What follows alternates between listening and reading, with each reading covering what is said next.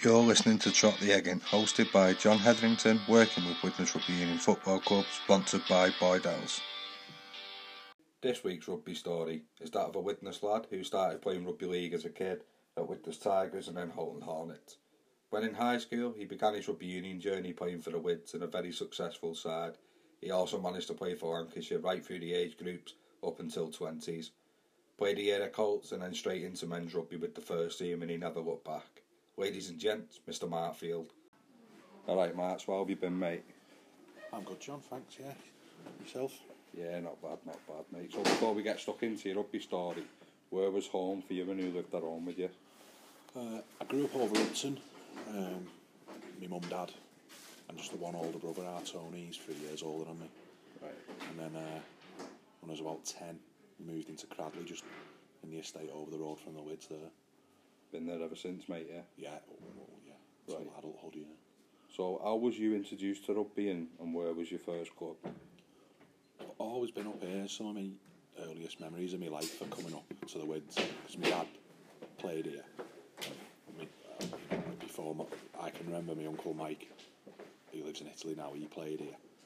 So Saturdays, my mum would have us, but we'd, we'd come up here and just run round in here, just annoying the older fellas while my dad was playing. I remember going in the changing rooms before the games and smelling like the, the winter green and hearing them like chanting, warming up and that. And I just I just loved it. I couldn't wait to start playing, to be honest. Yeah. But I, yeah, um, there was always rugby balls in the house, and my dad was going out in the midweek, probably coming to training, and Yeah. didn't really know where he was going, but he just had them old-fashioned old grey shorts that he used to wear.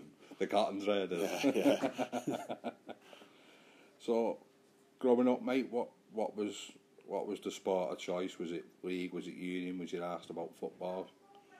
No, football was never a, a thing. I, my older brother liked football a bit, but I, I never, I wasn't interested. But growing up in Widnes, I was born in '83, Right. so you can imagine the '80s and '90s was a great time for Widnes Rugby League. Yeah. So my dad, his dad, and my uncle would go to Naughton Park, watch Widnes, sit on the wall with our leg, sometimes lay on the side of the pitch, and the Yeah. stewards would come and move us back over the wall. But just seeing like Martin Offiah up close and Kurt Sorensen and Jonathan Davies and all people like that. was just- Legends of the game, innit? Yeah. It was brilliant then. So it was always rugby league for me. And my older brother played for the Tigers.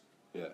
Um, and I remember I just, my mum would go and watch him on a Sunday morning. I wanted to play, but my mum would always say, "You're not playing. You're not old enough. Right. You're not old enough." So, and then we went to watch him one Sunday morning, and one of the younger teams trotted out on another pitch, and they were younger than me. And I said to my mum, like, that's not fair. They're young. uh, They can play in there that age. So she started letting me play then. So I played for the Tigers for a few years then Yeah. and then I went to the Hornets later on. But was like I, I don't know why I never played here. To be honest, when I was in the, I didn't. I, I don't think I was aware there was a, a, a youth team here. To be honest, I don't think my dad ever let me know. Right. And obviously they weren't in the schools. They're out to let you know either, was they? No, they, we, I went to St Basil's over Upton, and they were they were staunchly against us playing rugby. Okay. Yeah, we played football, but I remember. Um, I don't know if you know um,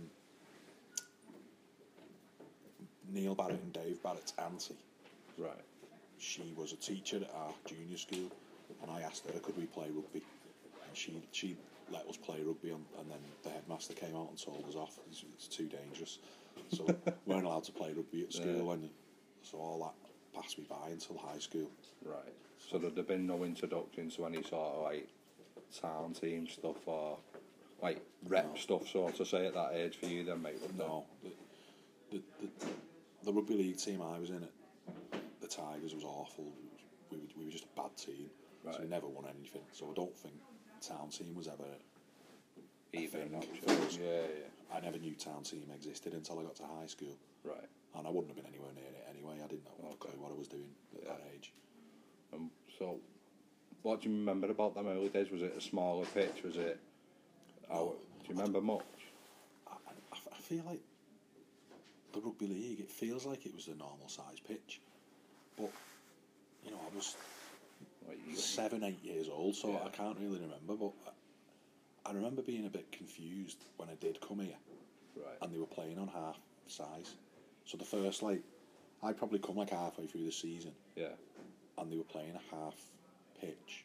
Right. So you yeah you were probably more than So likely on a bigger pitch. I must have been because I remember that confusion of why why the posts at the side of the pitch, and then if you scored at the end, Oh, so you played touchline to touchline. Yeah. Right. someone then would have to go into the to the, the middle of the pitch to kick the the goal over the sticks at the side of the pitch. confusing. Yeah. Uh, but and I, yeah, I can't really remember what size the pitches were because I think like we must have been tiny running around on a big pitch then. Or something. yeah. I don't think they do that now, do they? I think they have smaller pitches. Yeah, or when like so I'm I'm like a little bit younger than you when we had we didn't go touchline to touchline. We did go post to post, but it was smaller. yeah. Yeah, needed to be for me slow. Should be. Same as me, mate. Same as me. so how did you find the transition into high school, Mark? Did the rugby help or? It helped with making friends and Yeah. stuff. I've always felt like I always think kids should be in team sports as, as early as possible because these lads I played rugby with as a seven or eight year old who I don't necessarily see all the time now, but I'll bump into and we'll shake hands and have a little laugh and a joke about The those old days, and that. So going in, playing league, and then going into high school, I had some league mates, Yeah. and then I met lads who played here. And even though I'd been here all my life, I never knew there was a, a youth team here. And they were like, "Why don't you come and play for the Wids?" Yeah. And I was like, "Yeah, I didn't even know they had a team, and I'm there all the time." So That's madness, that. Especially how dominant a figure like your dad is here. yeah, I, I just, I just think he was quite happy letting us play league. Yeah. You have your bit, you Yeah, get yeah. his bit sort of thing. Yeah. And he, my dad was like working constantly back then. He, he worked at Fords. He was on nights all the time. So when we were getting a bit older, my mum would take us to games on a Sunday morning to, to play rugby league and that. Yeah. So he was always in work then.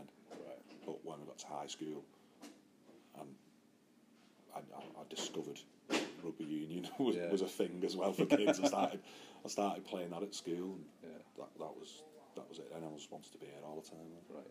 So pos- positionally playing rugby league, you were I was playing when I was like second row or loose forward when I was at Yeah. Tigers, and then when I went to the Hornets, they had such an established team who'd been a team together like hardly changed for years, uh, with the likes of Vinnie Myler, Ali Cook, yeah. um, Gaz Morton, people who, who were in the team week in week out. I was just on the bench every week, and then I'd get brought on for like the last five minutes, and they'd just bung me on the wing.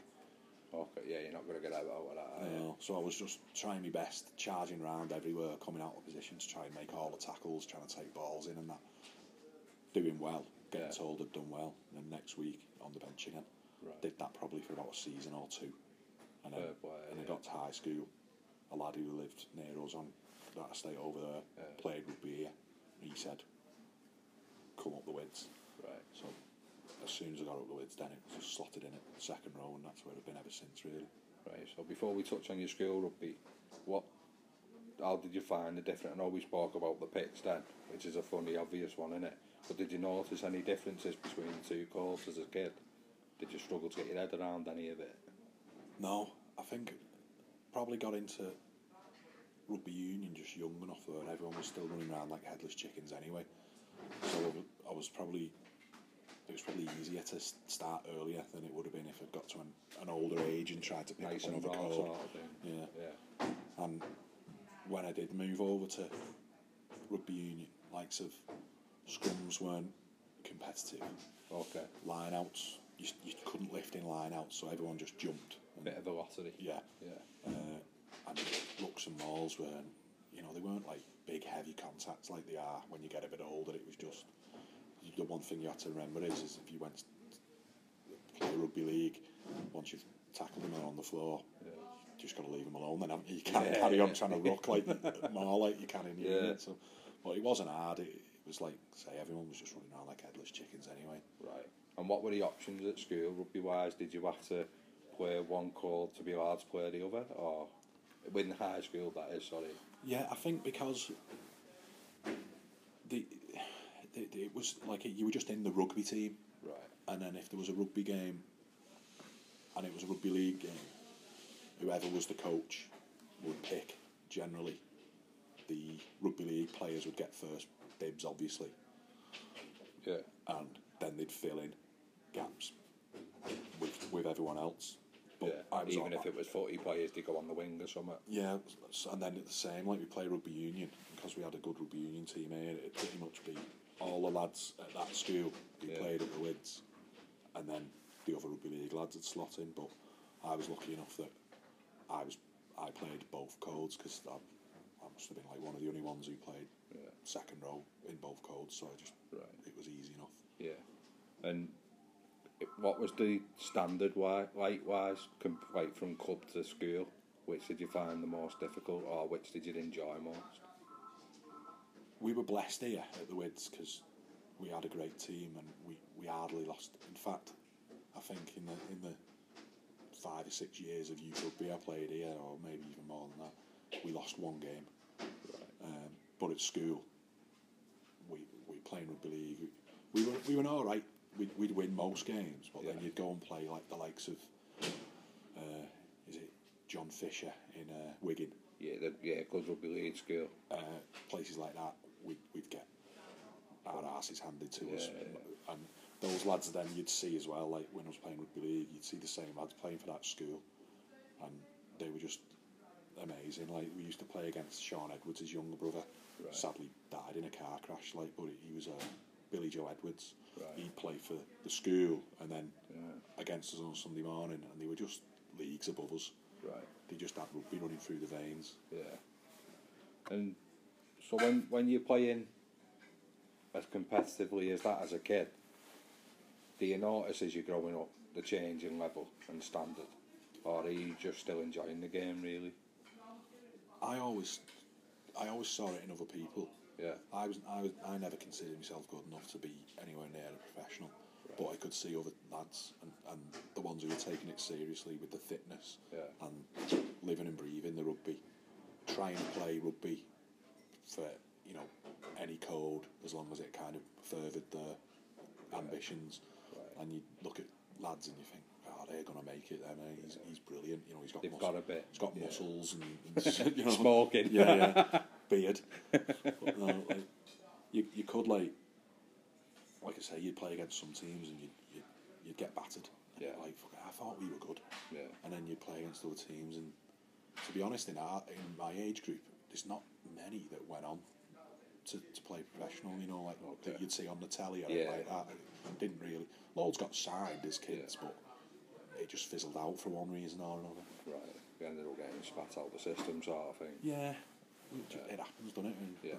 Different reasons for every person, but oh, you know, older age groups and younger age groups, you'd see lads go all the way through, and then you might see them on telly. And Yeah. there was one or two, like Yeah. I mentioned, Vinny Myler, he played for Bradford once or twice, and then just never carried on. Or lad who played here went playing for Leicester Rugby Union, and Oh, right, okay. um, he was in our team. He come from Eccles. Neil Baxter, he went playing for Yeah. for Leicester, but again, I don't know. He, just took a different path. Yeah. With, without being rude and that, it's like, uh, I imagine, because of how heavy rugby league was, like, not just in Widnes, but you've got Wigan round the corner, Warrington, St Helens. Imagine it was a little bit easier.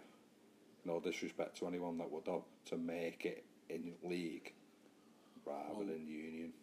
Definitely, because you're not going to get signed for a rugby union team when there isn't one here. Yeah. Um, Well, Sale weren't as dominant, were they? no, um, I think there was like the likes of Waterloo and places like that were probably Yeah. more like the professional setups, but they, they wouldn't come here looking for youngsters. Yeah. We used to have because we because we were winning every week. We'd have scouts coming to watch us.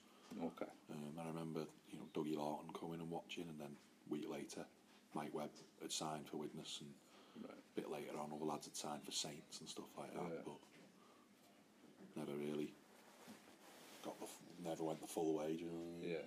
So was there any rep stuff through high school for you? Um, probably after a couple of years of playing here, Yeah. um, I can't. I think it was just. I don't know whether the clubs get asked to send a few people to Lancashire trials or whatever. But I remember going to a few different trials, like Lancashire and like Mer- Merseyside, and I'm sure there was there was other ones, but more. Where was would they have been at? Do you remember where they was? I remember going to a Lancashire trial at LSH, Liverpool St Helens. Yeah. Um, and then I, and then when I was in the Lancashire team, most of the training was at Liverpool St Helens as well. It? But I somehow ended up in a in the Lancashire team that was the year above myself. Right. But you're playing club level at your own age. Yeah. Yeah. I just uh, like the likes of Tim Hewlett, Phil Shaw, Adam McMahon, who were in Lancashire as well. Yeah. They were in the, the, the year below me. For some Okay. reason they just decided I was a fit for the for the for the team above. So I was playing with lads who were a year older than me. Right. And did you did you feel or notice the difference in that? No, I thought I, it stood me in good stead. I thought because then when I'd go play club level, then against lads my own age, I felt like I could boss them around more because I felt older than them, even though You weren't. I weren't. Yeah. So At what age did you start noticing a change in, like, you know, like, there's always teams up until we're probably 13 or 14 that have one or two big kids in there. yeah, When did you notice that levelling out? it's, probably like when you get to about fifteen, isn't it? Yeah. Because like we had lads here, and when I was at the Hornets, who were who were, were big lads, and they'd just run through people.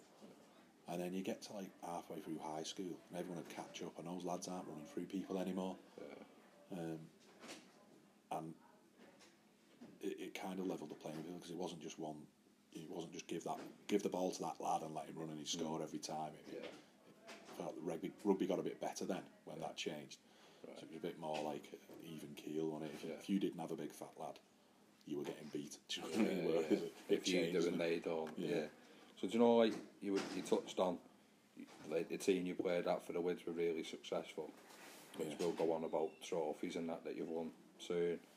When you're going from Wids training to Lancashire, are you noticing a different in stand, a difference in standard again, or because you were that good, was it? I think when we when we went to Lancashire training, I think because the lads we were playing against were the ones we were beating week in week out on Sunday, there was a bit of an us and them. Like- even it, so I noticed that when I went. So even it, you would notice in that. The, the the other players in the Lancashire team were all from different clubs. They'd be from West Park, Yeah. Sedgley Park. Walsall, yeah. yeah, all those other places were all kind of band together as the ones who got beat by us, and then we'd have three, four, five of us. We'd get at Liverpool St Helens in loads of changing rooms. We'd have our own little Wids changing room that we got changed in for training, and they'd all be in another one. All right. And it, it was just that thing. They hated us because they couldn't beat us Yeah. and there wasn't really it, it wasn't hard for us. I, I, I think that might be part of the reason why I ended up in a league a, a year above because it, it was easy for us. comfy for you. Yeah.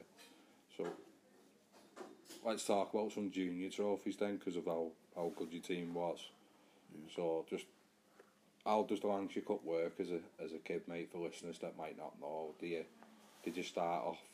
Is a is there a draw and or there must be mustn't there some kind of Yeah, to be honest, I, I, I wouldn't I wouldn't have known about any of that. Yeah. It was just we never had a we never played in a league. Okay. They were just friendlies every Sunday. Yeah. And then every now and again you'd have a Lancashire Cup game, all right? and I didn't know why we were playing whatever team we played. Yeah. We just played them. You just wrapped up. and we had um, I think it was probably under like under 14s, under 15s, and under 16s, or under 13s, under 14s, Yeah. under 15s when we won it three years in a row. Right.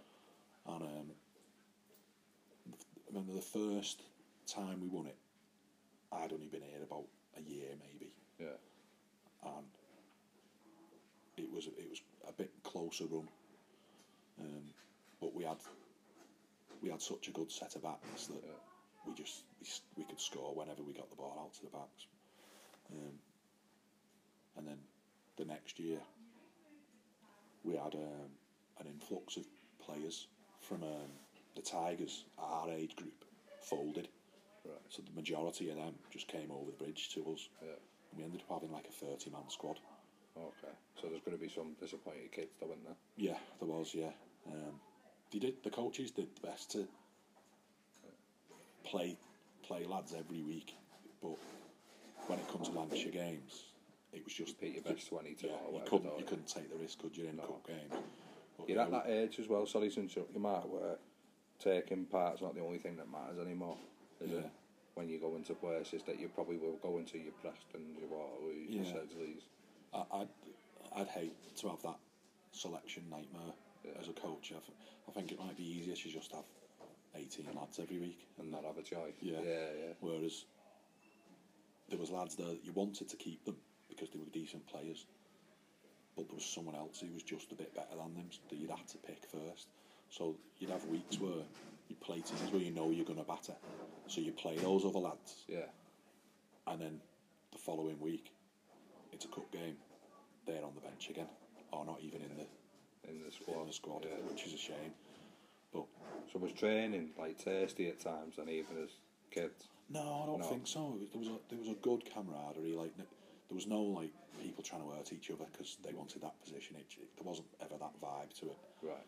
Um, we were all having a good laugh. Every you know like as youngsters, you know you're not like having a drink after games, but on Sundays if we'd won a cup game, all the parents would be in there. We'd all be having a laugh and that. And it, it was never anything like that. Not really. And and, and I think just later on in, in years, those lads just drifted off and went and played elsewhere where they could play every week. Every- And. I don't blame them. Yeah. No, I, to be honest, mate, I don't. But so when when you go in into these cup comp, mate, and how did you used to find the build up to a big game as a as a a kid teen? I was terrible, mate. Nervous as anything. Right. Like, if I knew a, a cup game was coming up, or even just a team that runs close, even though week in, week out we beat teams 80 0, Yeah. if someone put 10 points past us and we put 50, I'd think about that for weeks. the ten rather than the yeah, fifty. Yeah. Yeah. I'd think, well, that's we shouldn't have let them score them tries. What if they score more next time and they beat Yeah. us? Do you know what I mean? I, I'd, and that's something I've never been able to get rid of up until now. Right. If I if I'm playing on a Saturday from about Wednesday, I'm on pins, and then Saturday morning or Sunday morning as it was then, Yeah. I was just so nervous. Just couldn't. I just wanted the game to start, and then you'd relax a bit then when the game started. But before it, I just. I remember the last Lancashire Cup we won for months in school. Never concentrated on what I was doing at school, GCSEs and stuff like that. Just didn't Yeah. matter to me. I was just waiting for that game against West Park out here. Right. playing So it was a home final. home game against West Park here, and they'd been round all the other Lancashire teams. All the, all the other lads who had played for Lancashire from other teams, they'd been round and said to all their lads, "Come and play for West Park this season. We'll beat Widnes." So the West Park we played here for that Lancashire Cup game wasn't the West Park we played forever. They had lads from Sedgley Park and all those other teams. So we were thinking, God, they might actually beat us. Yeah, like handpick the And team. I think that might have been the year, the one game we lost that season was 5 0 against them on our back pitches over the road there. Right. Terrible conditions, it was just a bog. They scored a, like a pushover try or something. Okay. 5 0 beat us. So then it was them again in the Lancashire Cup final here. I was just nervous as anything Yeah. for months. Just couldn't concentrate. I'd, yeah, I had the struggles with that. So how, was a home final? It was brilliant. Packed. It was rammed. You couldn't move all the way down. The, both sides of the pitches, behind, they had like some sort of bandstand on the the, the, the uh, car park with music playing. Yeah. The the hill, you know, on the far side of the pitch there up to Yeah. the road was just full of people. There was thousands of people here. Obviously, we'd asked everyone from school, so all our schoolmates, basically the whole of our school years were here. Yeah. Fairfield, Wad, Peter and Paul, Right. we're all Banky, we're all here. Were you, the, were you the only game on the day as well? No, they, they, it was that where they, Three or four, like the bars and the plate, and then yeah, like the under 13s, then the under 14s, under 15s, Right. And then I think we were the last one because we were like under 16. That decreased me. Well, we John McMahon and Trevor Young were the coaches. They took us over to the Unicorn in Yeah. Cronton. We had some breakfast and that, and then we walked from there back here, mm-hmm. and we all had our shirt and ties on and that, and we all thought we were like the Reservoir Dogs walking down the road, shades on. shirt and ties, walking out, walking over the bridge. Then as you come Yeah. over the bridge, you saw all the people, and there was a lot of people. And then we went in the club, and then we got changed. And that and when we come out before our game, there was like another thousand people out there, and you recognised all your mates from school and that. And then, and it was just like switchy bum time. It was like, oh my god, we Yeah. better win today. If we don't Bet the warm up was class as well, though, wasn't it? just went over on the back pitches, I think, and we were just like, get your head down, don't don't look over there, don't Yeah. think about it. I just thought, like, I can't go back to school on Monday if we get beat today. Your own doer, you've asked Invited everyone to everybody, we've not been beat for years, and then everyone comes to watch us get Do you remember about the game then, mate? Do you remember much? I honestly, it's a blur for me. The only thing I remember about it is from watching videos Right. because people filmed it. Um, I remember like one or two little incidents, like early on, they scored. Um, Did you panic at all? it got disallowed. Right. Uh, uh, but it took ages, it seems to take for ages for the Yeah. ref to make a decision. That one of their lads who wasn't a West Park lad, he'd come from another club. Yeah. He was my second row partner at Lancashire actually. He was he was a big, strong lad. Um, one of them ones who had muscles. He Yeah, used, he used to do he used to do weights and stuff, and I had never I didn't know what that was. But he ran it in and just uh, like led with his elbow and went right into one of our lads' necks and bounced him out of the way and scored. And we were all like, "Oh, they've scored!" And then a couple of seconds later, the ref was like, "No, no, elbowed someone in the neck." And Did you have like, linesmen or did he see it? I can't. I think they did have linesmen for Did Lancashire games. Yeah, Lancashire Cup games they did. Probably saved the moment, that really. had to be neutrals, didn't it? Yeah, for Lancashire, yeah, yeah. game, Lancashire Cup games. So that was like a, a little um, a shot, really. Like it was like you got to gotta start. Yeah, you got to start playing now. And then there was a time I think um, I think Lammy made a break and got ankle tapped or tripped over his own legs, Yeah. and we should have scored. And it was like, ah, it wasn't coming as quick as it usually does. We'd usually start and score straight away, but I think during like the end of the first half and then into the second half, we started pulling away, getting a, a couple of tries, and then towards the end, I remember just thinking. There's only a couple of minutes left now. There's no way they can win. Uh, nice So I was getting excited Yeah. then, and then the final whistle went. my dad and Dave Lamb were our coaches. They ran on. remember just grab Dave Lamb just grabbing me and lifting me up, and I was just like, euphoria. It's over. Big weight off your shoulders. You've won. You can go and have. A... And we did get really drunk in here afterwards, even though we were only like sixteen. Yeah. So it was. So was was it ever bred into you about filtering through into the the scene like the sixteen is not classed as senior rugby? I don't think is No, it? no, no, we were still.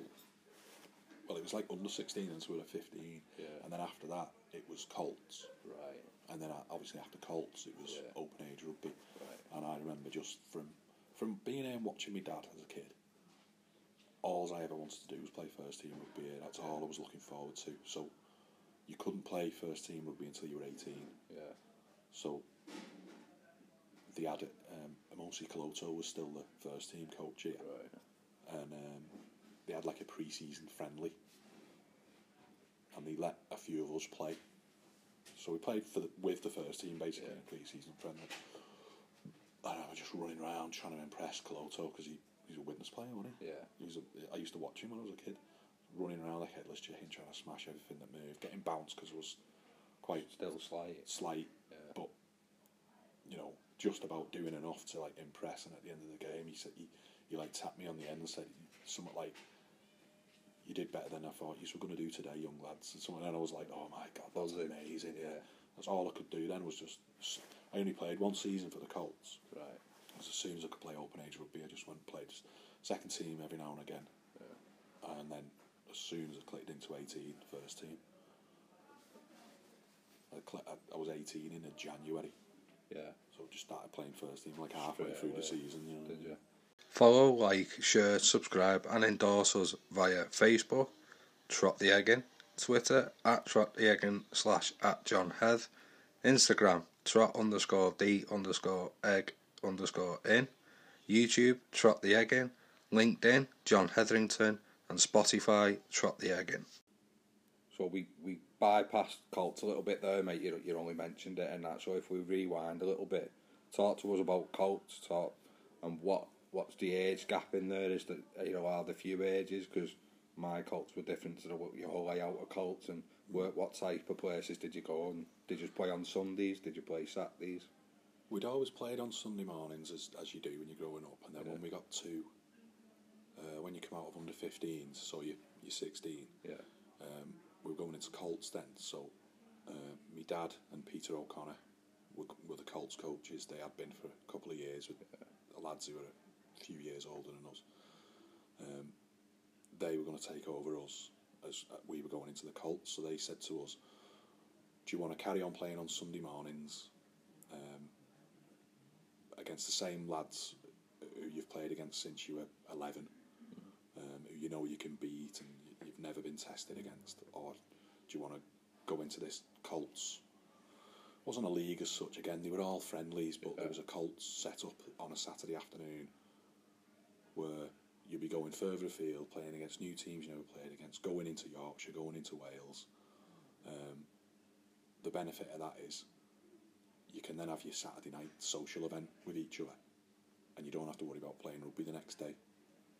So more or less to a man, we all went Saturday afternoon, definitely, and it was brilliant because we'd then occasionally get a bus journey with the first team. So if the first team were playing away somewhere, we'd play the Colts of the team they were going to play. Makes sense, So we were, we'd have bus journeys with the first team, and obviously the bus journeys back are the Yeah. ones you want, aren't they? So yeah, it, it, it was a no-brainer for us. We wanted to play Saturdays. We still had Lancashire Cup. Yeah. They were still on a Sunday, so every now and again we'd have a game on a Sunday. Okay. Um, we had a few. It was it was sixteen to eighteen years old, so you would start playing as a, you were just sixteen, Yeah. and you might play against lads who were about to turn eighteen. So there was a bit of a difference there, but it didn't do you any harm to get knocked about by someone a bit bigger than you. And I I relished it. I loved it. You know, we we'd been ba- battered in teams for years, and now we were getting a, a dose of it ourselves. But we were holding our own. I think even like we were getting beat in the rugby, we could hold our own in the fight. And especially when we went to those North Wales teams, they hated us. We were English. Yeah. They'd have the fans at the side of the pitch shouting, "Come on, Wales!" And and we would get our heads took off. And we were playing on pitches that were like next to slate mines that were just covered in slate and getting your legs cut to ribbons and stuff like that. But brilliant, you know. Like, and you really saw some lads proper come into themselves there from the the youth section, smaller lads. Um, growing up into men really Yeah. and then starting to like put a bit of physical size on and coming through like a bad contest and then you're in you're in the bus on the way home singing stupid songs and having a beer and They're the bit- best beers, though, aren't yeah, they? Colt, the Colts era and, most of my mates will say the Colts era is the best time of your life Yeah. Because the rugby's not just about winning and losing anymore it's about like having a laugh with your mates Yeah. getting back here having a few drinks and then putting some trousers on and going toppers Yeah, I'll try it. yeah So the only I will bypass a little bit just for the question off the top of my head, but do you know when you're you're in the, the heat of playing first team because the games come thick and fast and that, and you were never out the first team really when you were available. Do you ever think I wish it was like the Colts days, or were you fully in first team mode? No, I, as I said earlier, I'd always just wanted to play first team. And as soon as I turned 18 and I could play first team, I, I did. Yeah. And um, I come into, even when I was not 18 and I could play for second team, like when you're 17, you play second team or third team or Yeah. whatever. I just wanted to play open age rugby here. I always had wanted to. And I could see that my mates were still playing in the Colts and it was not as stressful. There wasn't any pressure. Yeah. Um, there shouldn't have been any pressure on me playing first team rugby here, but I, I put it on myself really. Yeah. But I, did, I never, I never thought, oh, I wish I was with them going to play somewhere else. I was, ha- I was loving it and I was happy to be in the first team. Right. So I never missed it. I never Yeah. thought like I'm missing out on anything. Because you, you were in your ultimate goal, really, weren't you? Yeah, and the, the quite a lot of the first team players I'd seen play with my dad. Like they were dead young, Yeah. playing with my dad as he was getting towards the end of his career, and then I was coming to play the beginning of my career with them as they're getting older. Yeah. And I liked that. Yeah. The likes of Steve Barrow and Al Glover and Paul Bruchet, who names you might not even know, but Yeah, they were heroes to me them, Yeah. um, you know, people I'll mention later on, but Yeah. just people I'd seen running around here since I was a little kid, I was now getting to run around the pitch with them. So I was loving it. Yeah. Right, so I'll go back a little bit. So when did lifting and set piece become competitive? Do you remember that? Yeah, I think that was probably like when we got to like under 15s. You start start lifting then. Right. And did anyone come down? Because like I remember Barraclough, Borgie, Wildy. I think you did a couple of times. Did anyone ever come down and like show you, or was it down to your your, co- your coaches at the time? Did any first teamers come down basically and Um, we had John Whitty. yeah, Um, he came for a couple of sessions, but we had then we had me dad and Dave Lamb, Peter O'Connor, people who'd been in and around pretty, rugby. pretty looked after there, right? So it was it was a case of like they knew exactly what we were going to do, and with quite a lot of us playing Lancashire as well, we were seeing what other teams were doing, and we had good coaches at Lancashire. Yeah. So it was it, we learned from other teams as well. You'd, you'd watch like other teams do proper like short and line outs and stuff like that, and we'd go, oh, we should do that next week. And know I mean, so it was all a learning curve because I think every team at that age group was all learning it at the same time. So Right. yeah, I was always number two jumper in the line out, and Yeah. I hadn't put all this weight on, so I was quite successful in the line outs. Yeah. Like, so it was easy as well. I didn't have to lift anyone. Right. And what what are your fondest memories of Colts? Did you and did you last the two years or once the first team come No, did that no, take yeah. over? I, I did one season at Colts, Right. um, and then when I was old enough to stay, play open age rugby, it was it was great. We we were a, we were a, like a, a party team really. It, we we had a few of the older lads in the Colts who were a year or two older. They were like our leaders of how to have a good time. Yeah. So you know, coming in here afterwards and they'd be showing us what daft drinks to drink and taking us downtown and the Derby and toppers and that. Yeah. It, it, it was just a good laugh. The Prince back then, no doubt. Prince of. Wales a bit, yeah.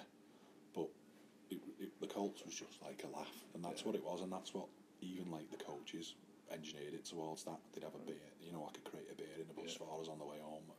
It was like that's the social side of rugby started then, Yeah. and that's what I think it's all about at clubs like this. Yeah. It, it keeps lads here, it Yeah, lads who aren't going to set the world alight on a rugby pitch come because they want that laugh afterwards and they want beers afterwards. And it was good, but as I say, I'd been putting a, a, a Lancashire team a year older than myself, so I felt comfortable making that step up to open age rugby, and I couldn't wait to do it. And I got to play with more old With fellas like people, yeah. like likes of Kraken, likes were still playing for third teams then, so I could play alongside them, and it's just uh, it felt it felt like what I was waiting to do for years. So it was it was was it everything you wanted as well? Yeah. Like expected as well, yeah.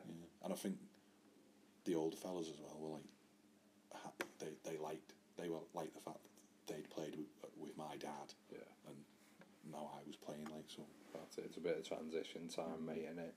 So when you're in and around the first team training and stuff, and how how were you told you got to make a debut? Do you remember much about your debut? How you were told? Who was around? Who was it against? I can't remember much of the build up as to like. I think what had happened is, my dad and uh, Peter O'Connor were the Colts coaches. They started integrating us with the first team quite a lot. Yeah, So there was a few times on a Thursday night we'd train with the first team. like an unopposed, like a team run. Sometimes like a normal training session, Yeah. and then there was a few times where we had basically full contact Okay. game of rugby against the first team. I remember um, we were playing on the first team pitch out there, and Andy Ayres running the ball in at Mark Godwin and just walk proper going over him like a speed bump. But it it that again was just that our coaches knew what they were doing. They were putting Yeah. us against those big fellas to get us used to doing it because a year later we were going to have to do it. Yeah. Or we'd stop. If, if you were going to play rugby, you were going against big men, weren't you? Yeah. So that's stood us in good stead. I can't really remember how I, I kind of got myself into the fray for a selection, but I know that the Wids had been bouncing down the leagues for the last couple of seasons, and they were in a league. Um, they were at the bottom of the league. They'd not won a game all season. Okay. They only won won one game that season, and that was my debut on here. Um, I remember Danny Morris. I was uh, saying to me before the game, "Are you nervous?" And I was like, "No, not really." It just felt all right to me, and there was no pressure because we expected to lose. Yeah. So I was like, ah, it doesn't, doesn't really matter. I just, I'm just glad to be here. I was on, I was, I played back row for the first season because I wasn't quite filled out Yeah. enough to play second row, so I was playing on the back row. Did you enjoy it in the back row? Yeah, Yeah. so much better than second row. You just get out quicker. I can imagine. you can be, you can be a bit na- naughtier and get away with it. But um, we won. Um, I think I think it was a really tight game. It was, and we were drawing, and then we had a penalty right at the end, and I think Ruiz kicked the penalty, Right. and we won. And I was like, people were going to me after the game, "Oh, the only one because you were playing fields," you know, like joking. I was Yeah. like, "Yeah, you're probably right. Like that's actually why it's happened. Yeah, yeah." And then that was it. Then I was just in the team. Tuesday, Thursday, Saturdays. Right.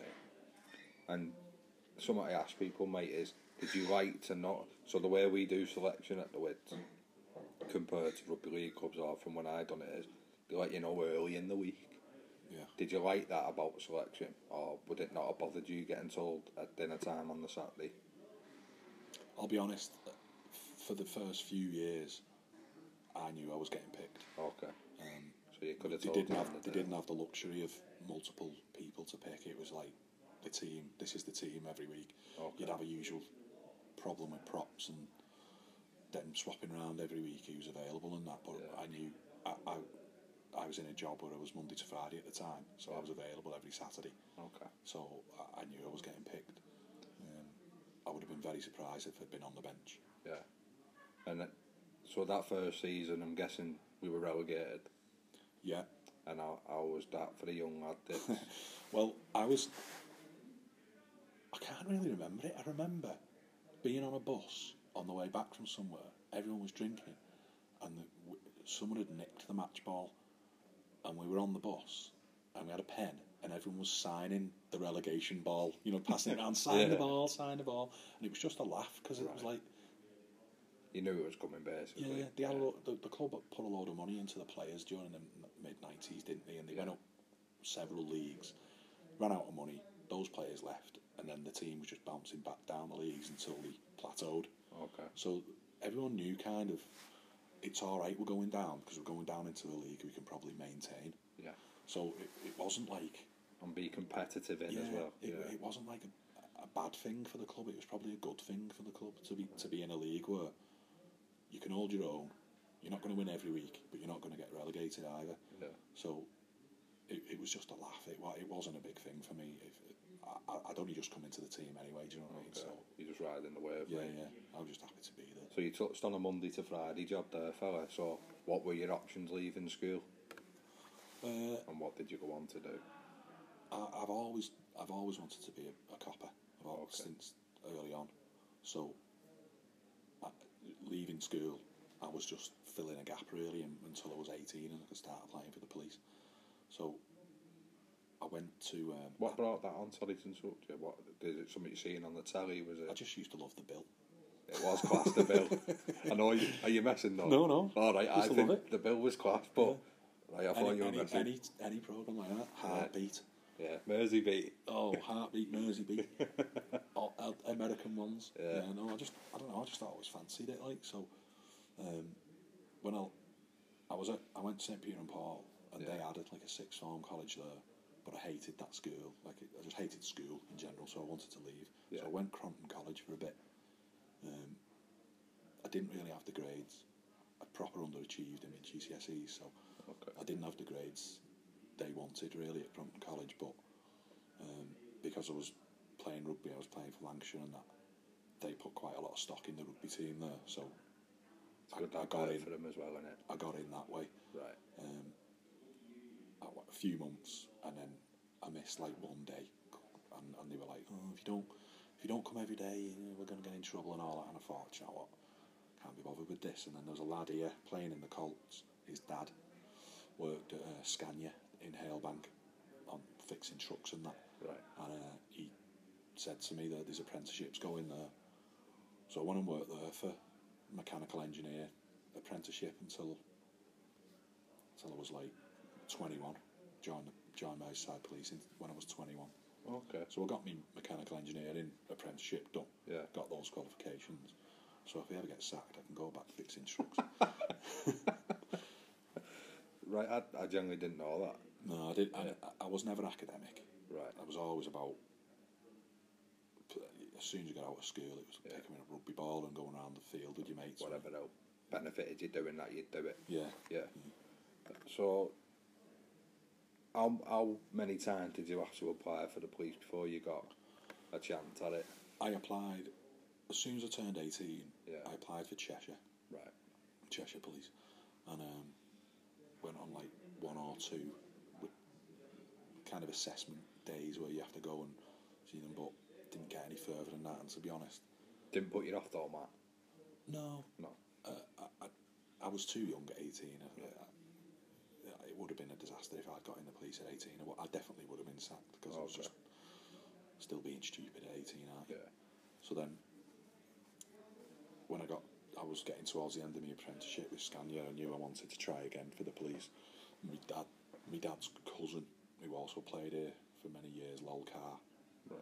He's, Oh yeah. he's Lol Carr does the sponsorship of the games Yeah. every now and again.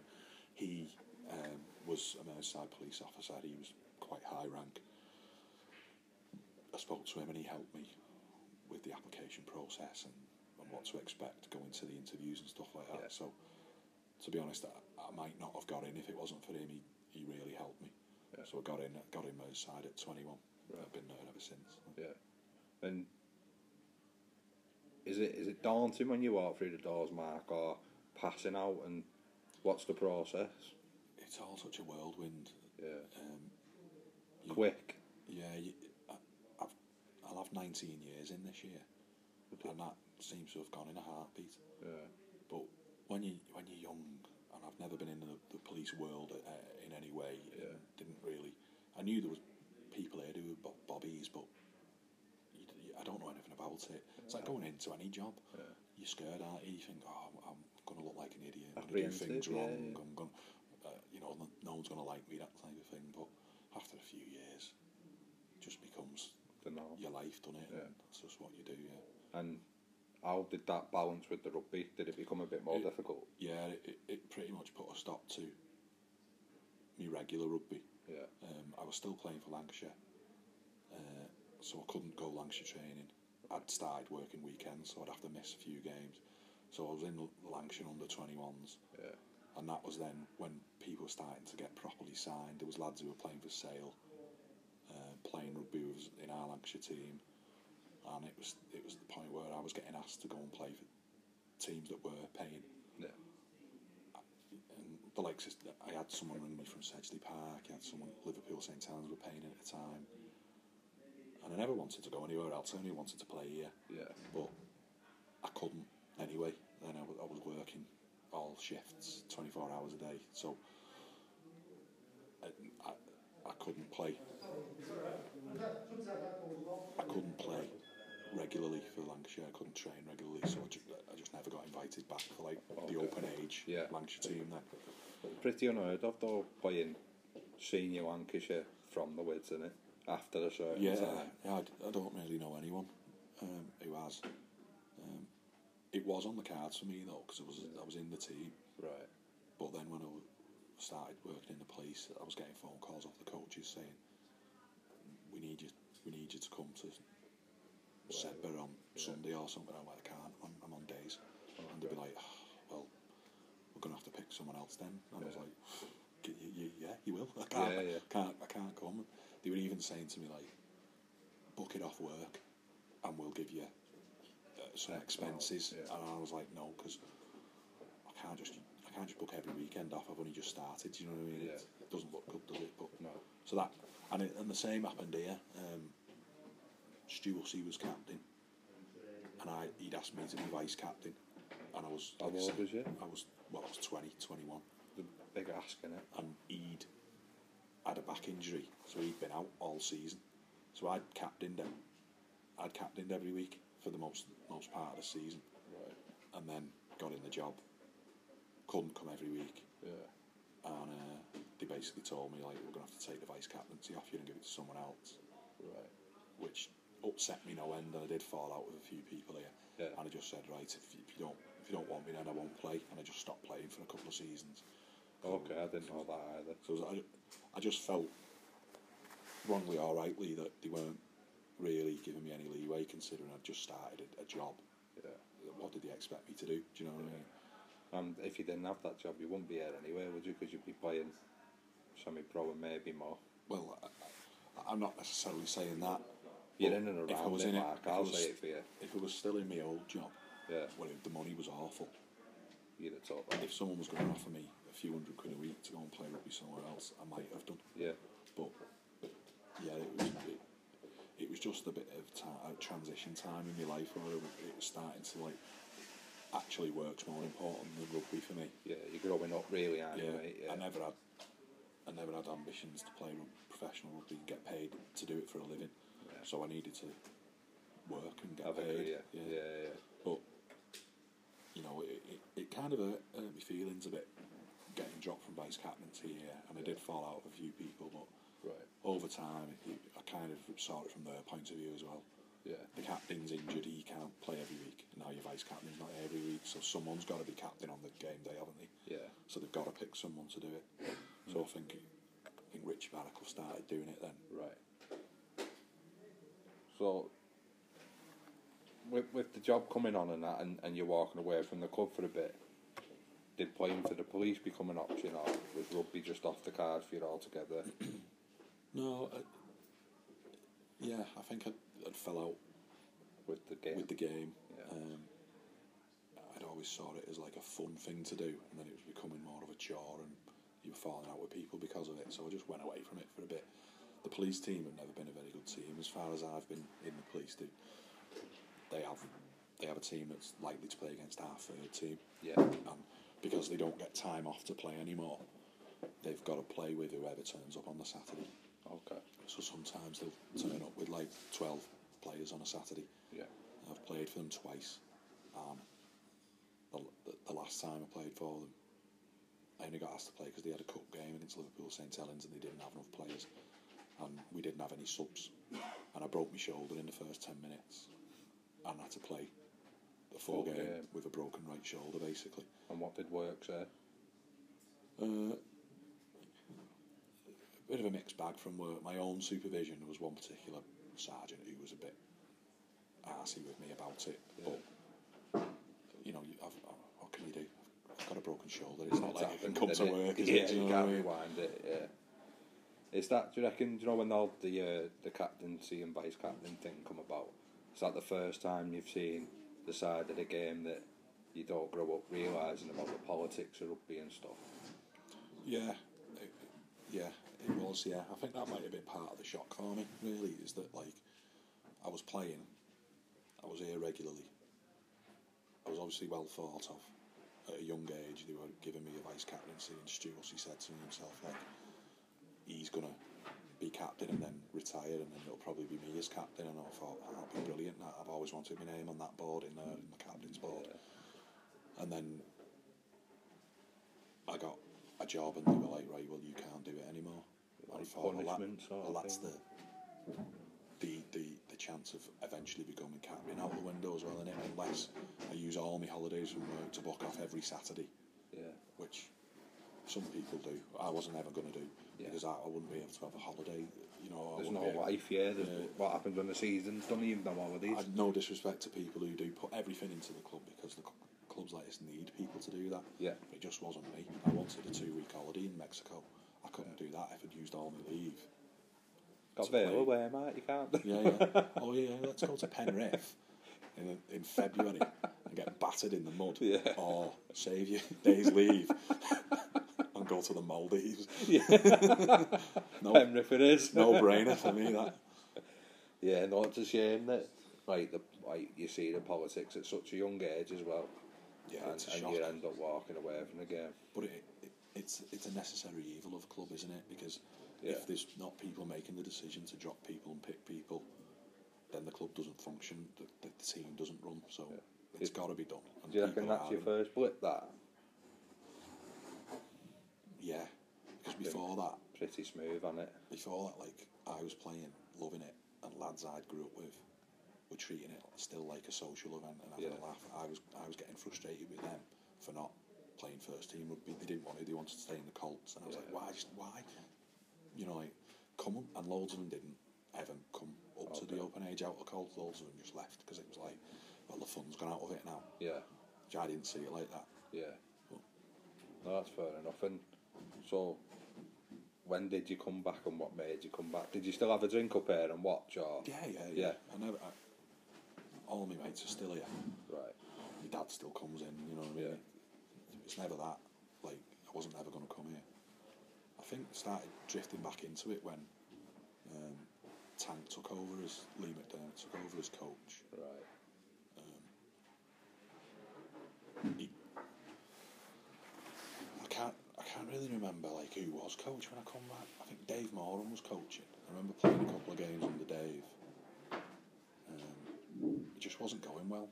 I- Yeah. I, dropped in and out for years then, just with work and coaching and whoever was in the team and stuff like that. But I think once you're out of the game for a bit as well, for me anyway, when I come back, I'd get an injury and then I'd be out again for months. And then I'd go try and come back again, get another injury, and then I'd go he right. daft injuries, though, like little niggles and that. Same injuries I've had all my life. Like, Yeah. um, ligaments in my ankles. Yeah, I just constant, I've always had a bad back. doesn't go away then, mate, does it? So, not you're not match fit, are you? So No. you come back, you play, and then you're injured again. Yeah. So, uh, since like probably, you know, mid twenties, I've dipped in and out of it for years through injuries and what Work. work, and stuff like that. But When you come back, had the game changed? yeah, I, I come back and I think it was on Lammy took became captain. Right. he, he spoke to me. He said, like, come come and play properly. Like, I want I want you to be in my team. And I was getting a bit pissed off of him to be honest because he was badgering me. Never ever said that to me, mate. I said to him like, why? What? What is it? Like, why? Why? And he was like, because we grew up playing rugby together. Like, I want Yeah. while I'm captain. I was like, yeah, fair enough. We'll come back and play while you're captain. That's and then we had uh, a good chain of like him, Tim, Gaz Moss, Yeah, we had a good time there, didn't we? were they were all my mates growing up, so Yeah. I wanted to play while they were captain, like, and it was fun. And we and we started having a good team then as well. Like Yeah, we had a good our, spell, didn't we? Our age group, from when we were kids, kind of were like the core of the team, and then we had a few older ones like Gaz Riley, Mark Whitfield, Yeah. and then a few younger ones like you and Wildy and Tom Farmer and people like that. So it was a good, good mix for a few years. Then I stayed in the team again, Yeah. and then started getting old and fat. So, you know when you're dipping in and out, had, had people reached out to you before about coming back? Yeah, there was always one. Just not as consistent Tank. as Mike. Yeah, Tank was constantly trying to get me to come back because he he was playing. He was hooker when I started playing. First time I started playing first team rugby, and I know he, he he liked me. I think there's people in the background of the club encouraging lads to play constantly because they know they need a constant influx of people. Don't they? you need a, Yeah. a big set of lads? So yeah, there was always people saying like play and it, it, I always wanted to, but I've, I've never been one for keeping myself fit either. Right. So I, I'd, I'd think, right, I'm going to get myself fit, go to the gym for a few months, train, play, get an injury, and I, I, I get frustrated. And Yeah, the what's the point? Is yeah. I've just got myself fit. Now I'm Rehabbing. limping around for months and getting fat again. So it's just, it, that's what it was for me. I just Yeah. like fluctuate between getting fit, getting injured, getting fat, getting fit, getting injured, getting fat. Must be frustrating, mm. yeah. As a sit here drinking a pint of Guinness. Do you know what I mean? There are other drinks available. so, to come back, mate, so what? Did you come back for pre season? Was it like a full restart for you? Yeah, um, as much as I could with work. I'd, I'd, I work a lot of afternoons and nights, so training in the evenings was always hard. I tried to do a bit myself in the gym and during the but it's not the same as rugby training. But got to a decent level of fitness. Um, probably about ten years ago, I started doing a lot of running, and that really helped. Just be just for your engine, running around, running around a pitch, and Yeah. playing with like your mates as well. The likes of Lammy, Welshie, Park, Tommy. They were always doing exercise of some description, so it made me try and do a bit more, so I could keep up. Really, Yeah. I remember you had like a little running group sort of thing, didn't you? they With did. Yeah, I went like I think I went twice with Lammy, Right. and I used to do a particular route round Widnes. Yeah. and when I did it once with Lammy, me me speed was like two minutes quicker, just because he was running that speed. I was trying to keep up with him, so Yeah. I was never as fit as I could have been. I was never as fit as any of them. But seeing them work hard, uh, doing it every week, kind of thought I better because I'm just going to be embarrassed on a Saturday if I, if I don't. Right. But that that was a, a couple of seasons where I was running loads, so I was fitter, and I, and I was enjoying the rugby much more then Yeah. because it's more fun when you're fitter in it. You, you just you can just enjoy it more. I wouldn't know. Well, let, hit, let me tell you. yeah. No, I did. I, I did. I had like, just off my memory. You were about when PT and Westy come, was you? Yeah, uh, That summer, I felt that's the best I ever felt. yeah. The, I was I was the, still there when they came. I'll be honest. I, I don't feel like I gained anything from them Because I never I never saw them enough. Okay. I'll, I I only ever met PT once at training here, but Westy was a lovely lad. One he Yeah. like you could Right course, wrong time. I think. Yeah, I, I feel. Yeah, yeah. I don't want to say too much. But Yeah. He, he was knowledgeable, Yeah. enthusiastic, and he uh, he had a good way with people. Like he could he could talk to people how they needed to be spoken to Yeah. to keep people in, in the right mindset and stuff like that. Yeah. And uh, I still see him every now and again at work because I work in St Helens. He's Yeah. from St Helens. I'll, I'll say hello to him every now and again. He's a, he's a nice lad, Westy. Yeah. So we'll go back to that first year, mate, and you're doing pre-season. You're around your mates. You've touched on the older ones, younger ones. Did you ever feel any of them categories outside of you were not good enough, or did you ever think we're carrying people? Um, I wouldn't have nothing. No, not for me. Yeah. I feel like you're restricted with who you can pick, aren't you, at clubs? Because you've got to pick who's here. Yeah. And I think that the team we were picking, most of the time, was the best team we could have picked. Um, you've always got that issue with like front rows. No that one, will last forever, won't it? no one wants, no one's ever wanted to play front row, have they? No. So you'll have like three props at the club. No one grows up to be a front rower. No, no, no one, no one wants to be tight head. So, but you've got to, you've, you've got to pick who you've got. Yeah. And I, I think that we had just enough to get by over those years. We we never had like an abundance of players. Most of the time, you knew the the team was going to be on a Saturday, didn't you? If everyone's available, this is the team you're going to have. But no, uh, we were blessed with our age group had a lot come through to the open age, and then for the next few years, four, five, maybe every year, coming through Just to fill them into the first team. Yeah. So, and you need that every year. So you need those junior sections to become Colts, to become Yeah. open age players then, Yeah. which is an ever going problem, isn't it? Like Yeah. how do you keep them Up and here? down the country, Yeah. mate. Yeah. from grassroots to going up everywhere? It's just Yeah. constant battle, and it's a shame to see when teams don't have that in it. It is. So, were you a player that needed an early touch? Bear in mind, for listeners that might not know the way we used to lay out for kick kick-offs, you were virtually in and around the action area, weren't you, with your front row and the back rowers we used to foil behind you, didn't we? So did did you want an early touch, or were you quite patient and come into the game when you had to? No, I, I, I, I didn't like being the one to take that first high ball. Second rows are usually the ones that take the ball off a kick off, aren't? And we didn't lift you, did we? You say No, it was Yeah. just you stood there, you're taking the ball, and I've never been. I've always quite good hands. I've not, I've not been one to knock on her out like that, but I'd like to be a few minutes into the game before I got my hands on the ball, Right. just to like warm up. Yeah. And, that. and I'd always, I've always preferred defending anyway. So I like to kick the ball first and run at them and smash someone as quick as early as possible to get your body like Ready and set, like Yeah. tense and ready to go. Like so, you know, I, I I build into a game. I'm probably like twenty minutes before I start playing properly. Like Okay. And we spoke a little bit off off pod before about a few standout moments and that. And what games do stand out to you? in open age rugby. Yeah.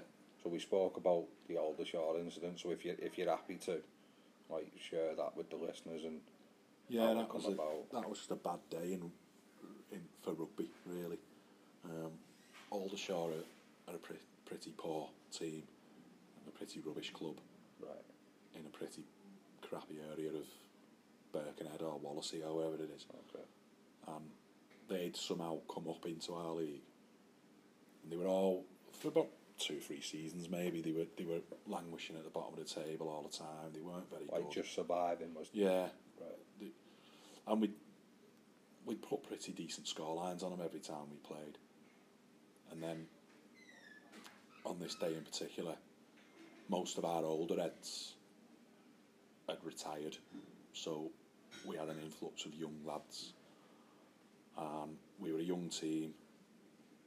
Not me personally, but a lot of the a lot of the team were younger Yeah. and um, they just they just set out to be very violent that day. Right from warming up, we were in the changing rooms. We had them banging on the changing rooms door, screaming, "We're gonna take your head off!" and all this. You could see some of the younger lads were getting a bit scared. So you- doing my best as one of the older ones to just say, "Oh, just ignore them. They're just trying to scare you because they're not very good at rugby." Yeah. And then, right from the word kick off, they just booted the ball straight into touch right from the kick off, which was obviously a plan. Mm. Because then in the line out, then my opposite second row stood next to me, just nutted me. So I reacted, nutted him back. He hit the floor. I get sin binned, and then that was it. Then every rock and maul, they were just flying in, kicking, punching, anything they could do. The whole touchline was just full of their speckies, screaming and shouting, baying for blood. Just what, and it was just, it just got worse and worse. It, it, at one point, it just flared up to a massive fight. Some speckies ran on the pitch. One of them hit the referee, knocked him over. Someone ran on. Mark Whitfield was fighting with their, their winger and fullback had run at Mark Whitfield, started trying to hit him. He was fighting with them. Specky ran on and hit him from behind, broke his jaw. The game got abandoned. It was just. We've all played in games where it gets tasty, Yeah. but I, I, I do feel like they'd set out that day to just. Go beyond that. They knew they weren't going to win because they'd never beat us. And so they just thought, sod the rugby, let's just have a fight. And again, I'm not one for shying away from confrontation, but that was at the point where they weren't. They, it wasn't one on one. You'd have three or four lads gathering round you, try, like punching you all at once, and you just Yeah. couldn't do anything about it. So Right. it just went too far, and a couple of their lads ended up getting arrested and going to court for it, and it's just, it's just terrible. Like, I like rugby on the edge, but that there was no rugby involved that day, Yeah. and some lads got properly hurt. Like Mark Whitfield broke his jaw in three places Yeah.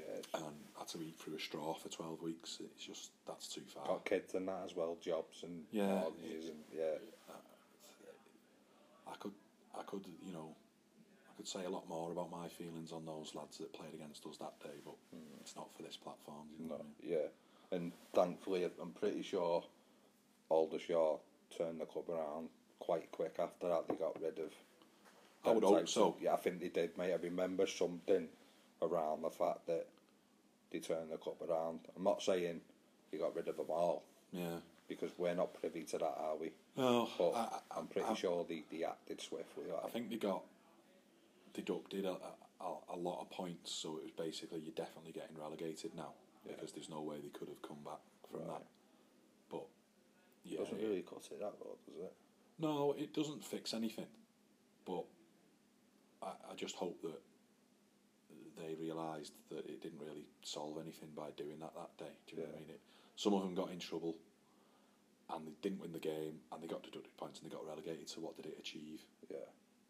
But Like you said, yeah. the darkest day of my rugby career, anyway. Put Yeah. it that way. No, I imagine it was a shock, mate. So some happier memories. So talk us through from coming back, any standout moments right through to when you stopped really, if you can. Yeah, I mean, when I look back at those years when I was back playing and I was playing with my mates, the mates were captains and we we had a good team. I mean, there, was a game, I think Manchester, I think it was, had, had come down a few leagues, but they were still considered to be a lot better than us. Uh, we played them here on the first team pitch in a cup game, and we we took them to school. Phil Glover, playing in the centre, who just had an absolutely fantastic game. I seem to remember, Yeah. and um, we, well, I, I can be a bit of a, a knob sometimes, as you know, but their coach was up and down the touchline. He had this big binder. He had an earpiece in, and he was talking to some fellow who was sat in the room upstairs that we were in earlier. That he looks out over to the pitch, oh, and he was watching the game Steve Clark's room. relaying information back down to him and stuff like that. And we put a ball, brilliant. I can't remember who kicked it, but we kicked it from our own half right into their far corner. So we pinned him right back, and I was quite fit, got there first, and their coach was stood in front of me, had this big binder, and I went, "Anything in your binder for this, mate?" And he went, "Oh, fuck up," like stormed up in a mood. And, I, and we, we ended up beating them quite convincingly, and we should, you know, like on paper, we should have been beat. yeah. And I just remember thinking, like, this is, we've got a good team back here now. Right. But, uh, Andy Mack was 10. And he, he just had a huge boot on him, didn't he? Yeah. He could control a game. And yeah, that one. And then we played Sale at home again. And uh, we, I played second row with Tim Hewlett that day. And Tim doesn't usually play second row, but we just, me and Tim just had a really good game, and we seemed to like win every line out, win every scum, every drop ball went our way. Do you During one of them days, we beat them, and they were they looked shocked, and I got man of the match. And it was just games like that stand out because everything just went our way. It was a brilliant day, and we we were the underdogs on the day. Like Yeah. I love being the underdog as well. Yeah. Think we tended to be everywhere. We were never really liked. We were never the biggest. We were never best at set piece. But we were as good as anyone with the ball in our hands, weren't we? Yeah, I mean, we I've always expected to lose scrums. Mm.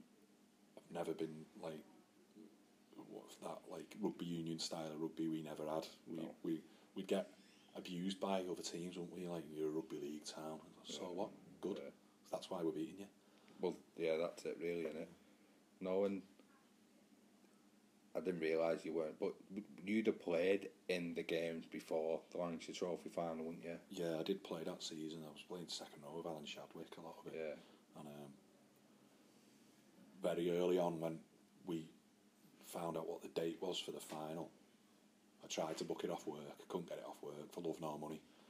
And cause I'd asked for it off, I couldn't then like pull a sickie Yeah. because they'd go, oh well, you know, like, he, he tried to get it off. And, now. yeah, Yeah. and, I, and, and I'll always regret that. I was gutted because I came in afterwards, and everyone was in here like enjoying the Yeah.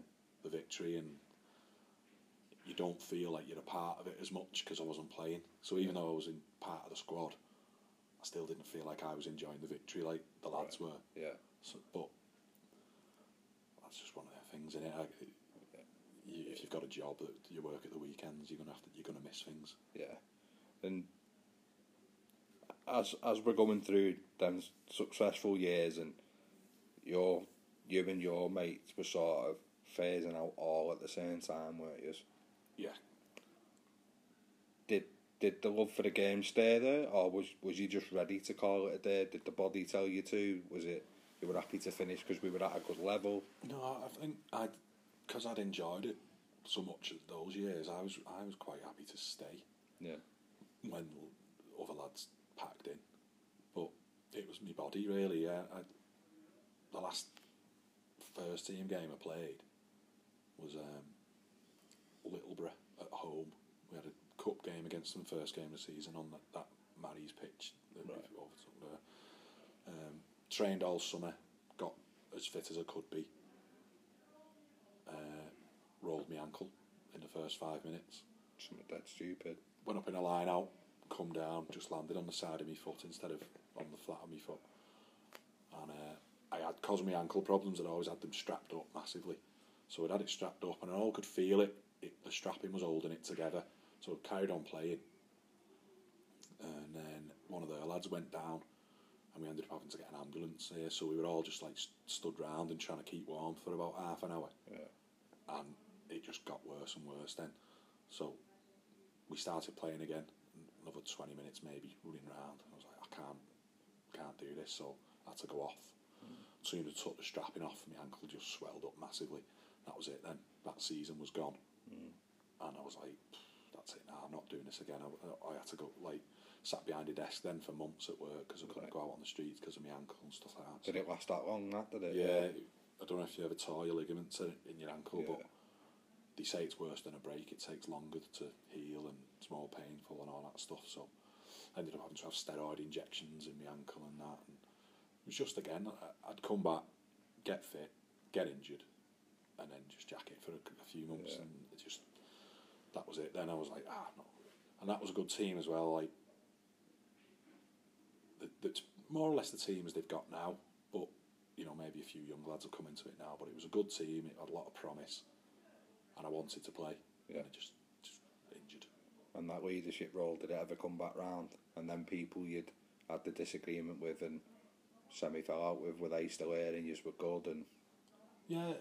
I, when I say fall out, I mean I probably was just annoyed at them rather than falling out. yeah,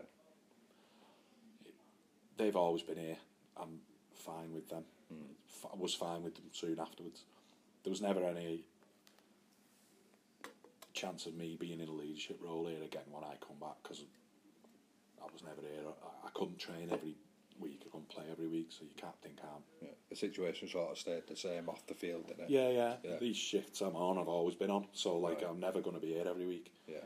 And by the time I've come back, then there was a lot of other people in the team who were more suited to the job. They were here every week. They wanted to be here every week, and they were Yeah. they were good players and good leaders. And you could list every captain from ten years ago till now, and you could go, yeah, good player, good leader. Yeah, fair enough. Yeah, yeah. And we we mentioned it again off mic before. So, Doc, you, you mentioned it yourself. You weren't scared of playing on the line, was you? No, Sometimes you went a little bit beyond it, and what but what come with it was deserved.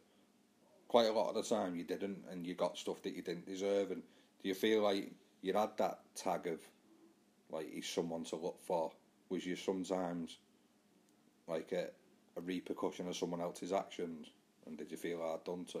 Yeah, I think more than a few times, teams probably saw that I'd get penalised Yeah. and probably thought, wind him up, niggle him, and he'll do something to get himself sent off. Right. Or they'll probably remembered me from last time as getting away with something or being a bit naughty, and they've they've got a, like a, an axe to grind. Yeah. But yeah, there was more a few times as well where I've thought that referee is looking for me and no one else. Right. Like there's people doing stuff, and he's, he's calling my number every time, like number five or number four, whatever it was that Yeah. day, four or five. And I'm like, God, I've, I've, I've not even done it yet. I'm not even on. Yeah, yeah. I've not even got into the game yet, and I'm getting Yeah. penalised for things. So, yeah, I mean, no one likes refs, do they? But I, I do feel like I, I probably, I wasn't judged on the same As everybody. level as, Yeah. as everybody else because I'd of maybe something I'd done the season before or the year Yeah. before or whatever. And obviously, people speak like we said before. Yeah, I, like you mentioned, people, captains do speak to referees before games, don't they? Yeah. Captains might go, "Well, I've heard about that number four, or an eye on him, he's done this," you know, and refs might speak to each other. Or, Yeah, Bomber, your number four this week. yeah, yeah. Well, I mean, don't get me wrong. Most of the time, I had done something to get penalised. Yeah. I'm not saying I was a victim all the time because No. it, was, it was it was my doing.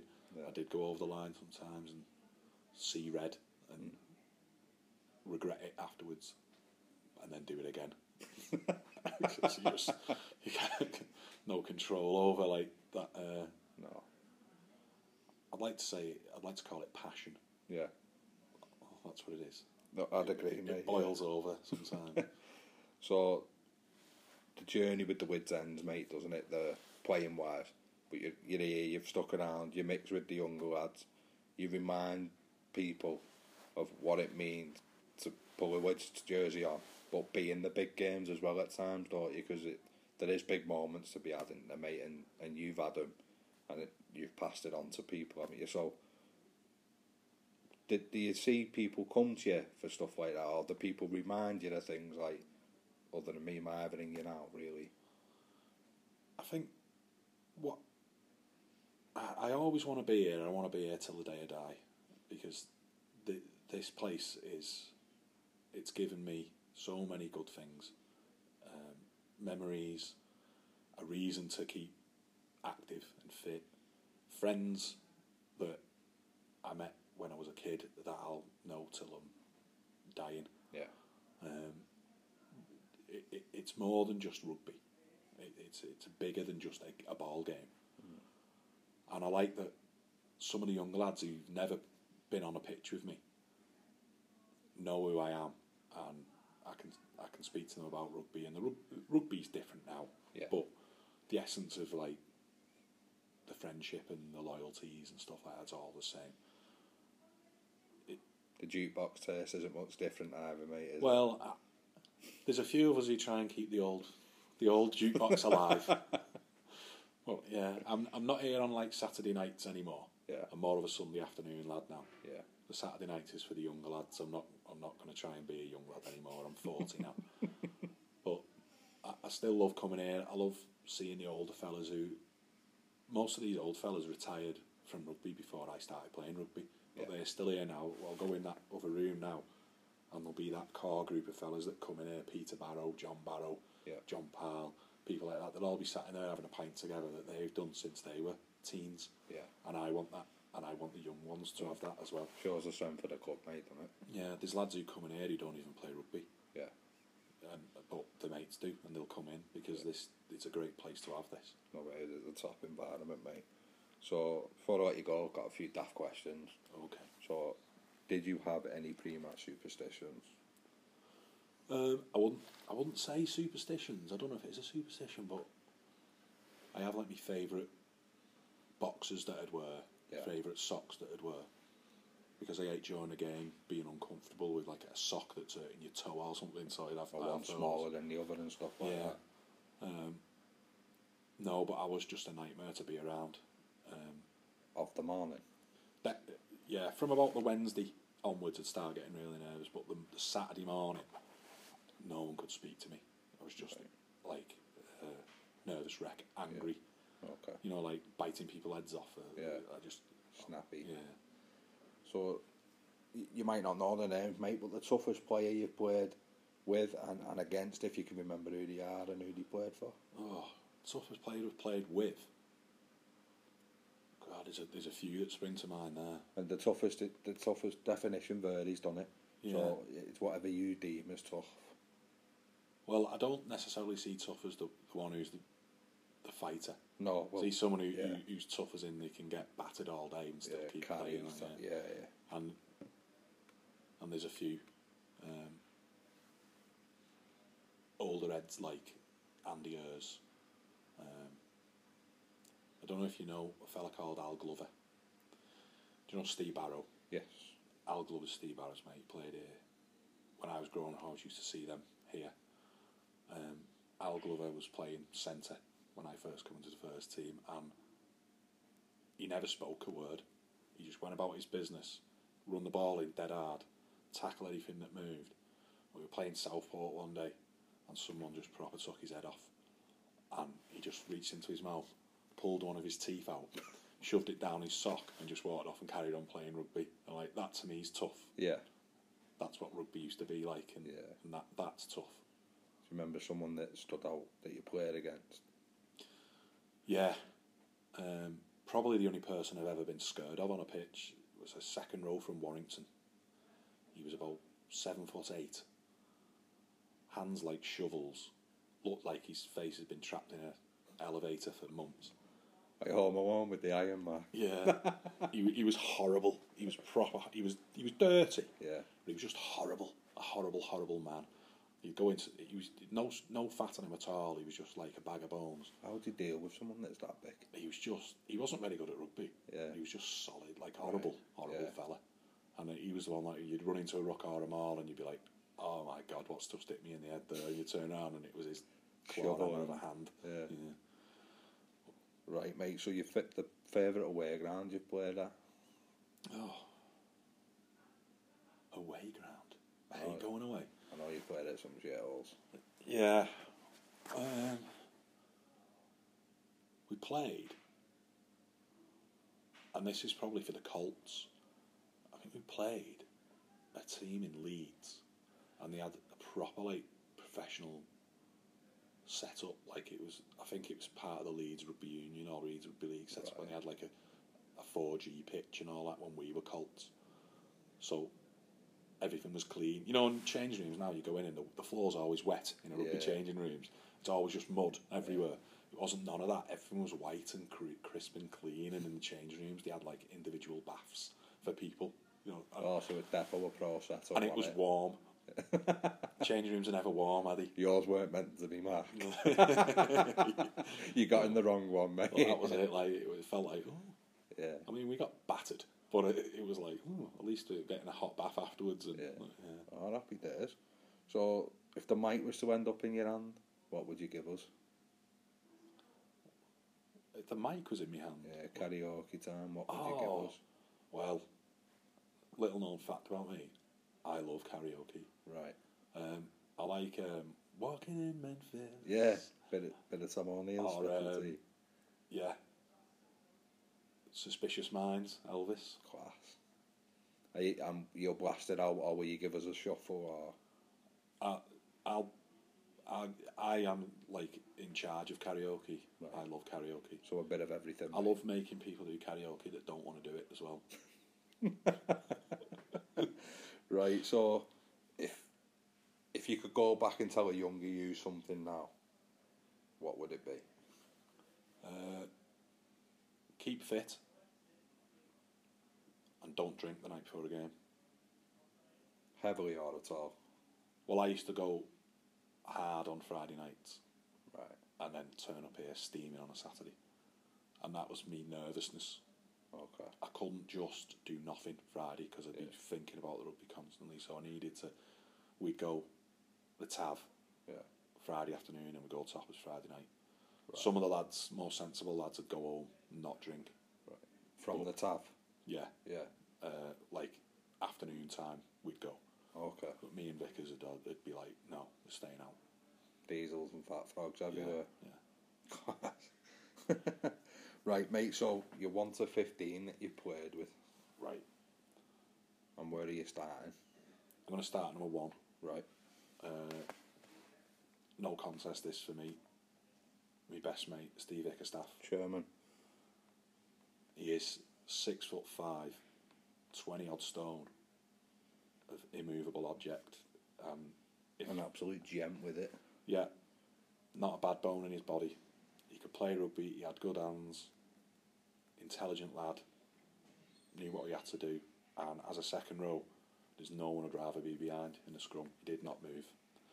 Even as a young lad, I've seen him play against established props and turn him in half. He, he just no contest, Bickerstaff. Yeah. Uh, hooker, Rab Higgins, Yeah. turned up here out of nowhere. Um, he's another one who, who, who would feature in the toughest players I've ever played with. Irish nutcase. Um, never took a backward step. Very, very, very knowledgeable about rugby. I'll stand in there and watch rugby games with him, and he can talk about rugby all day. He, he was hard as a coffin nail, really good at his job. Um, They're not very hard anymore, then you know. I wouldn't know, mate. Yeah, but he, he knows the game. yeah, Yeah. and tough as all boots, yeah. Right. Um, number three, Kev Newell. Don't know if you know Kev. Don't, mate. Is that Paul's brother? No, no, no, no relation. Right. Um, shorter, squatter, more traditional prop looking like, but again, not moving in a scrum. Played a lot of rugby league, dipped in and out rugby union into rugby league. Quiet fella, went about his business. Uh, would take the ball in hard. Nippy for a prop. Okay. And, um, just one of your old school props who was good at everything really. Yeah. And then I suppose I've got to pick myself, haven't I, in the second row? Yeah. That's Four or five. never bothered Did me. it? Yeah, I've got to say, I did it bother you? No, I, I won't let the other second row dictate really. Captain and kicker, mate. No. Neither. yeah. Who partners you?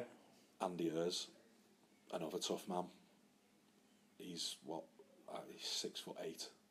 Yeah, big fella. Massive, massive man. Lovely, lovely fella. Whenever it was getting naughty, if someone was trying to bully the younger lads or anything like that, he was the one to sort it out in the nicest possible way. Um, loved taking, loved taking the ball in, loved running the ball in. Take about four men to bring him down, and after the, he was one of the ones after the game in here. He'd, he'd love sticking around and having a laugh with the lads after the game, and you know keep me warm in the scrum because he's so massive.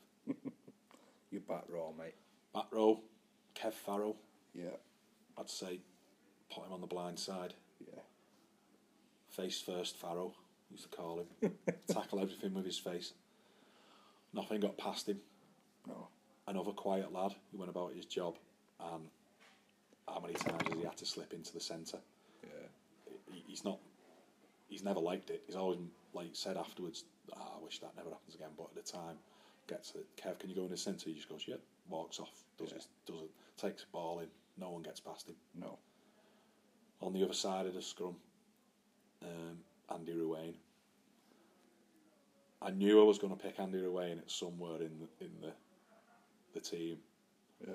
Um, because I just love him. Everyone loved him. He put so much enthusiasm and passion into the game. Obviously, he, he played here as a Colt. He went off and played rugby league Yeah. professionally or whatever for how many odd years, and then he came back here later in life. Player, coach, would play himself anywhere that needed to be that we needed someone to go. We always joke that he'd throw the ball in at line out, lift himself up to catch it, drop it down to himself at scrum half, pass it to himself at ten. And then it Kev at 12. And again, another one, life and soul of the party afterwards at the club. Loved the social side of it, loved getting young lads involved. The lads who probably should never have been anywhere near the first team got a look in with Andy because he was just happy to have people here and having a good time. right, you're right, And, uh, mate. Tim Hewlett, Yeah. been here since day dot for me. Always played number eight. Has played, like I said before, second row a couple of times with me, which I loved. Yeah. But can pick the ball up with one hand off the back of scrum, take the ball in all day. Brilliant engine on him. Another very clever lad, knows the game inside and out, and always seems to have the referees wrapped around his little finger. Yeah, he was good. He was good forward, Tim. In stark contrast to having referees wrapped around your little finger, my number nine is Mike Lamb. the only scrum half I've ever seen who's six foot five and trots out and people think he's a second row. And then he's pushing his opposite number around behind scrums and Standing sta- on his standing feet. on the uh, feet and yeah. knocking their arms as they're about to put, but rapid could could play anywhere in the backs probably Yeah. he was a winger when I first came in. He moved his way across to scrum half, but yeah, he, he loved the game as well. Yeah. Still keeps himself very fit to, to today. It's just could, probably could have played at higher level. Never happened for him, but could have. Yeah. Number ten, uh, Mike Webb. Yeah. He was in our junior section. Easily the best player I've ever been on a rugby pitch with. Could do everything. If it wasn't for injuries, I strongly believe he was another Jonny Wilkinson. Sky was the limit for Webby, Yeah. wasn't it? Could tackle way above his size. Could kick the ball out of his hand and off the floor perfectly. Could pass the ball half a length for the pitch. He was rapid. He had a step. He was a complete. He was the complete package. Yeah. Just broke every bone in his body from when he was about thirteen onwards. Just Just kept that horrible ankle tap I remember. Um, he shattered his wrist, I think, didn't he? Oh, he broke. Yeah, he broke his forearm somewhere. yeah, didn't he done it in a bad way though. He missed. didn't He missed the uh, Lancashire Cup final here through that. Yeah. But luckily, we had someone who could slot in He was nearly as good as him. But yeah, he, he, if he hadn't had so many injuries, he would have been a household name now. I reckon. Right. Are you naming your wingers first, mate? Can do. Yeah. Tommy Ledson. Yeah. Not not many of the young lads might know Tommy now because he, you know, he's a bit older than me. Yeah. and he doesn't come around that much. He's not a drinker, but he was a try every week, guaranteed try machine. Tommy, faster than he looked. From a distance, you think he's not moving that fast, but if you're alongside him, he was gone. Right. Had a good weave on him, and he'd come in as well and, and take the ball off the back of a ruck and take a, a run in as well, like help the forwards out, doing stuff like that. Quiet fella again, just Yeah. did his job brilliantly. The other wing winger's got to be Pock, Paul O'Connor. Yeah. What what a player he is. I didn't realise how good he was, mate. Yeah. He, he was here at the Colts and then he went playing rugby league, went off for that length of time, come back here to see his career out, and ended up captaining here and just mesmerising. He could just run around people like nobody's business for a lad who's about four foot. Yeah. Yeah. And then what centres? Centres, mate, yeah. So I'll start with inside. I don't know if you'll know this fella, Mark Simpson. Yeah, Ziggy, yeah. Ziggy. He was another ex-professional rugby league player from Bradford Bulls and Oldham, I think. Yeah. He turned up. No idea who he was. Dead small, slight. Didn't know who he was. Yeah. Played. Bloody hell. Class, Could run through tackles, get the ball out of tackles. Didn't bother him that he was playing rugby union. He just did his thing, and it was a shame he only played for a season or two, to be honest, because what a what a player he was, and what a lovely fella as well. Yeah. And then Welsh, he's got to be my outside centre. Yeah. Just got better every season, Welshie, from starting open age rugby until he finished. Strong, probably the fittest lad on the pitch. Loved flying out the line and getting an interception or flying out the line and smashing someone Whacking early. someone, yeah. Could run the ball in. Good set of hands. Good kicker. And there's no one getting past him. You could put. I had a, I had a little debate whether to put him fullback or not because he played a lot of fullback as we were younger. But Oh, right, okay. but um, at fullback I've had to pick Smigger. Yeah. Um, couldn't put Smigger anywhere else really. He can change a game, can he? Yeah. He can catch a ball in his own half, and everyone's screaming at him, "Kick it, kick it, kick it!" And then he goes bang, bang, bang, and he's off up the pitch and chipping over someone, catching it, scoring, Giving us a breather. and uh, giving me a heart attack as well once. Playing here, we had a, we were winning by like two points, Yeah. and we had a penalty kick. And when the ball went out of play, the game was over. And I said to Smig, just welly it as hard as you can into the car park, just get the game over. And he went, no, no, I want to go for it. He missed. They caught it, went the length of the pitch, and luckily, I think it was Andy Riley, tackled someone in the far corner into touch, and that was a game over. I nearly throttled Smigger. but that's what he was like. Yeah. Confidence in his own ability. Yeah. Brilliant player. Lovely lad as well. You've been listening to Trot the Eggin. Thanks to our sponsors, Bydell Sports. Follow us on Twitter at Trot the Eggin and Instagram at Trot underscore the underscore egg underscore in.